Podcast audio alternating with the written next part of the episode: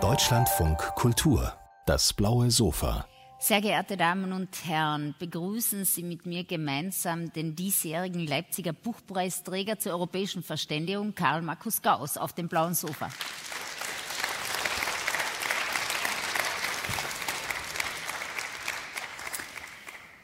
Karl Markus Gauss, als ich gehört habe, dass Sie den ähm, Leipziger Buchpreis zur europäischen Verständigung verliehen bekommen, habe ich mir gedacht, hat er den nicht schon?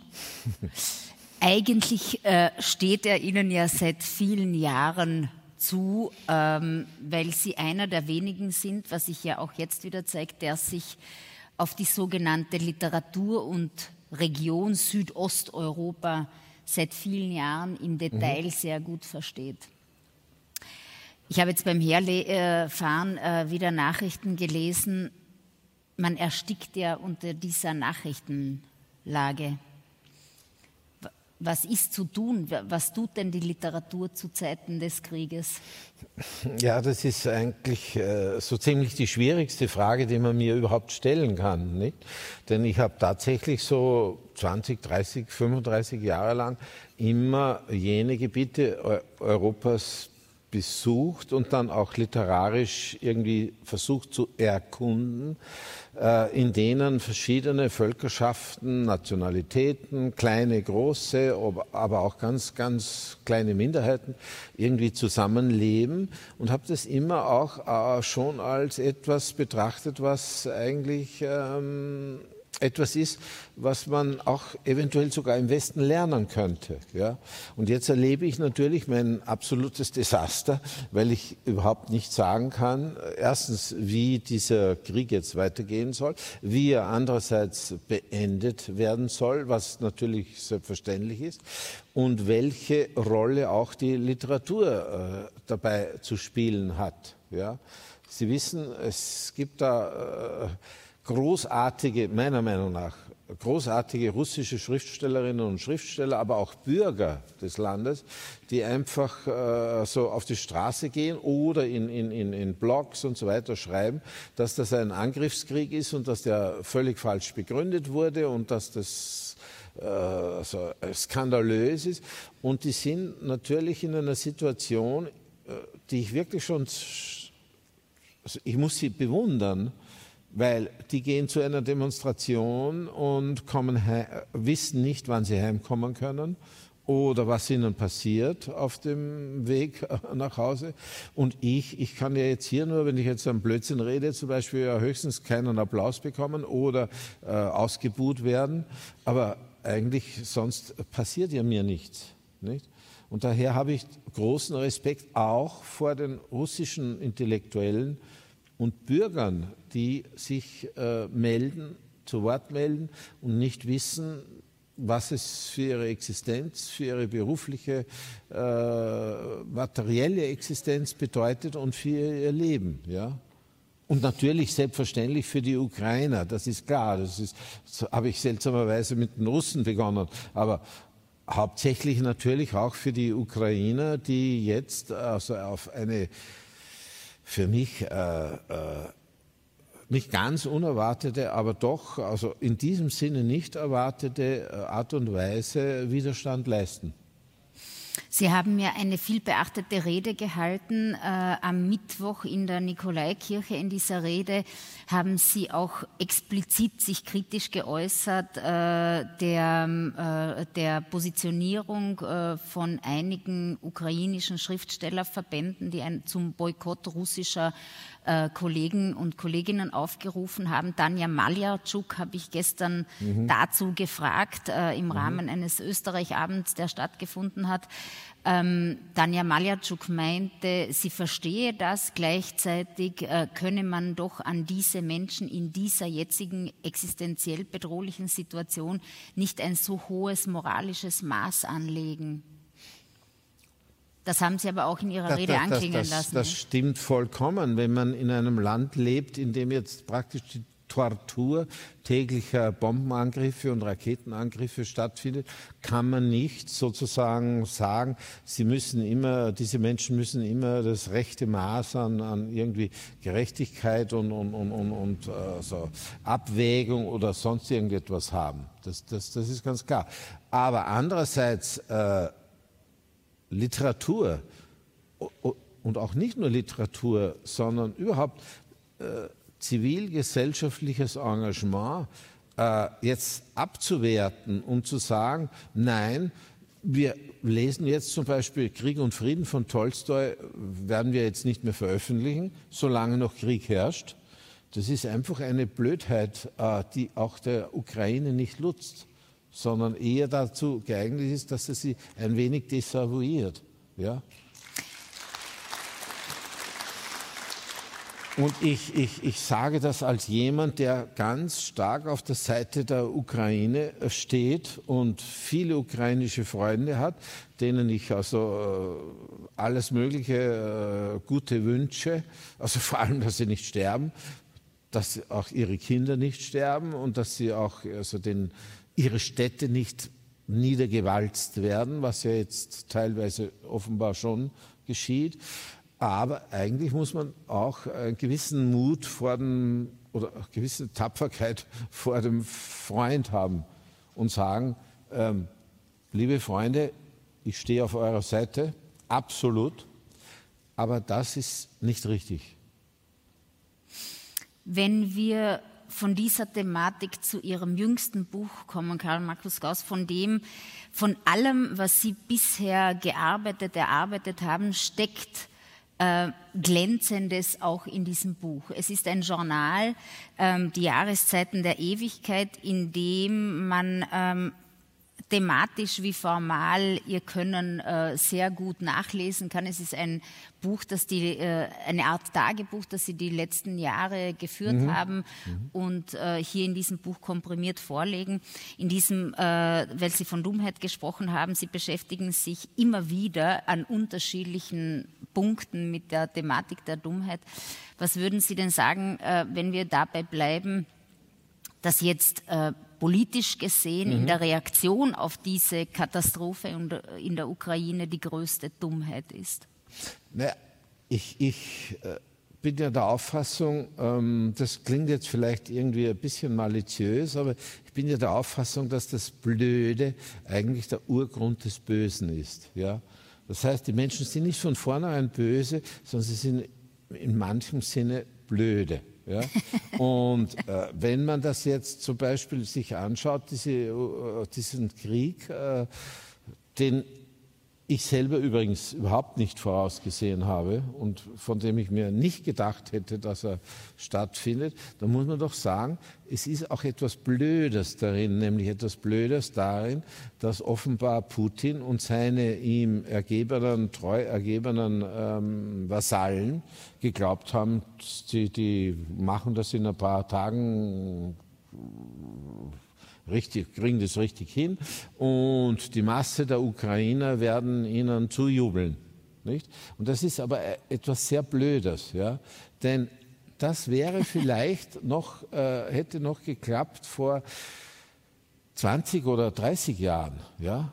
Aber die Sache ist doch so, ähm, ich kenne viele ukrainische Freunde, aber ich kenne auch russische Freunde, die in der Ukraine leben.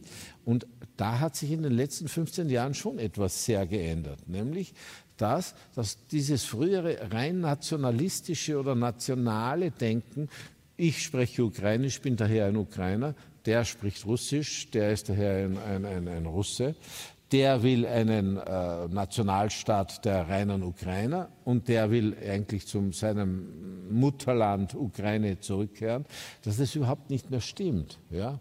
Es ist so wie auch in einem ganz anderen Land wie in, der, wie in Österreich zum Beispiel. Ja? Es gibt verschiedene, in der Ukraine übrigens sehr, sehr viele verschiedene Nationalitäten und die haben sich fast alle mit der Ukraine solidarisiert und wollen nicht nach Russland zurück. Ja? Und ähm, das hängt damit zusammen, dass einfach die Sprache zwar etwas sehr Wichtiges ist, es ist ein extrem wichtiges Identifikationsmittel jedes Menschen, das ist ganz klar. Und er muss das Recht auch haben, seine Muttersprache im Gericht, im, im, im Schulwesen und in allen möglichen öffentlichen Bereichen auch äh, sprechen zu dürfen. Aber es ist nicht nur das einzige äh, Mittel, äh, das ihn als jemanden identifiziert, der in diesem Staat oder in jenem Land leben will. Und da kommt halt dann doch etwas dazu, dass man so abgegriff, abgegriffen das Wort ist, da kommen halt auch bestimmte Werte oder etwas dazu. Ja? Also ich möchte jetzt lieber zum Beispiel auch als russischstämmiger Mensch oder als gagausischer oder tatarischer und so weiter, wie, wie, wie diese Minderheiten alle heißen dann, ähm, ich möchte eigentlich lieber in der Ukraine leben. Denn etwas, was wir bei uns im Westen nicht so toll finden, wenn alle paar Jahre wieder äh, so ein neuer Präsident gewählt wird. In Italien zum Beispiel, glaube ich, sind es 13 innerhalb von, von, von 17 Jahren oder was gewesen. Äh, es ist doch etwas Schönes, dass in der Ukraine innerhalb von 17 Jahren neun Präsidenten gewählt wurden, während in Russland ähm, innerhalb derselben Zeit zwei gewählt wurden. Und die sind eigentlich dasselbe, weil der Medvedev war ja eigentlich nur ein Statthalter von Putin. Ich bin chronisch verliebt in Karl Markus Gauss Heiterkeit. Ähm, das, was Sie erarbeitet haben in Ihrem Leben, das sind ja rund zwei Dutzend Bücher, äh, das alles steht ja einerseits für einen aufgeklärten und aufklärerischen, durchaus kämpferisch mhm. auch gedacht Humanismus. Daniela Striegel hat so schön, wie ich finde, von, einem, äh, von einer unprätentiösen Redlichkeit in ihrem Zusammenhang gesprochen. Das äh, finde ich sehr zutreffend.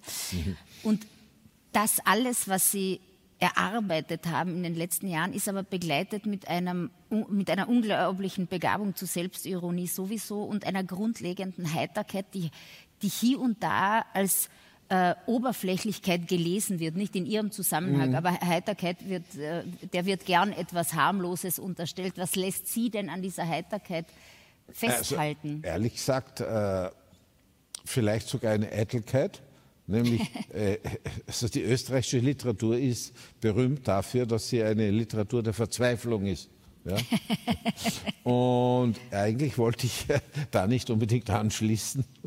Und zweitens ist es auch so schon irgendwie, ich weiß nicht äh, warum oder woher das kommt.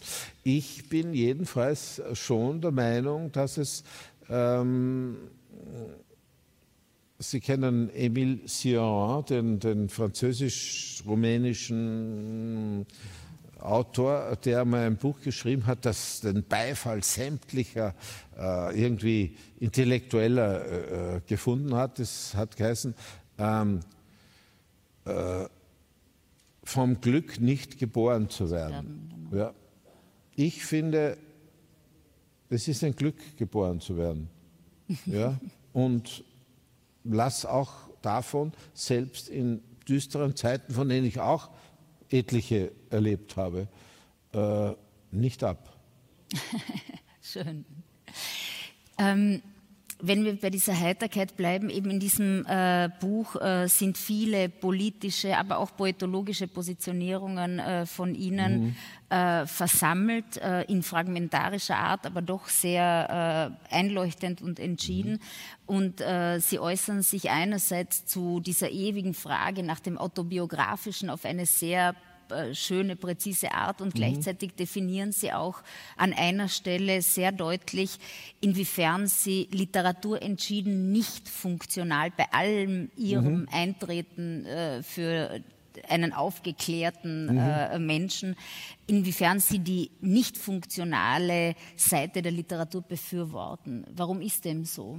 Darf man. Ja, äh, äh, weil einfach äh, in einer Welt, in der alles funktionieren muss, es auch bestimmte Bereiche geben muss, wo es nicht funktional äh, organisiert sein kann. Ja?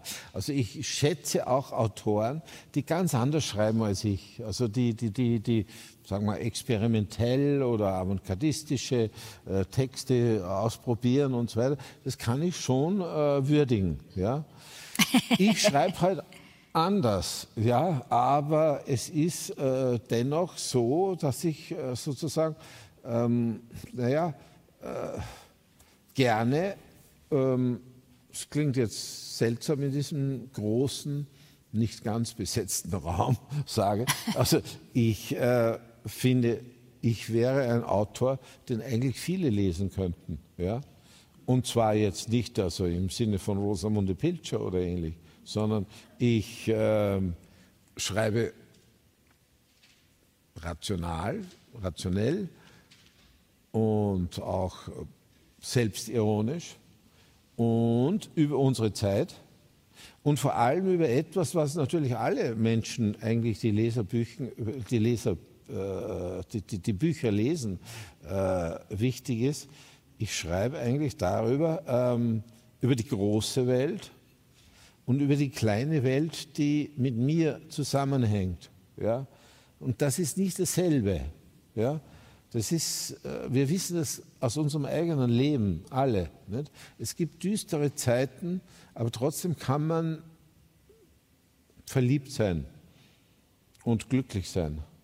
Und es gibt umgekehrt natürlich wieder äh, Phasen, wo man sagt, ja, also jetzt geht alles privat schief aber trotzdem eigentlich hm, politisch geht es jetzt ganz gut äh, bergauf. Ja? Äh, das heißt, diese zwei Welten, die ich versuche irgendwie zusammenzubringen, die, die, die kreuzen sich und gehen dann wieder auch auseinander. Und ich möchte eigentlich ein Chronist nur für mich natürlich. Also ich hege nicht den, den, hohen Anspruch, dass ich jetzt der Chronist der Welt bin. Aber ich möchte für mich äh, sozusagen die Chronik dessen schreiben, dass ich äh, eines Tages, wenn ich abgetreten sein werde, ähm, zeige, wie ich in dieser Zeit in der großen Welt mit meiner kleinen Welt gelebt habe. Das, das ist eigentlich ein, ein, ein, ein Anspruch von mir beim Schreiben. Ja? Sonst würde ich, glaube ich, nicht schreiben. Vielen Dank, lieber Karl Markus Gauss. Wir könnten natürlich noch sehr viel äh, länger miteinander sprechen. Es ist leider unsere Zeit vorbei. Nur ein kleiner Satz aus diesem grandiosen Buch. Ja, wir sind Barbaren, aber immerhin Österreicher. Insofern hier trifft es zu.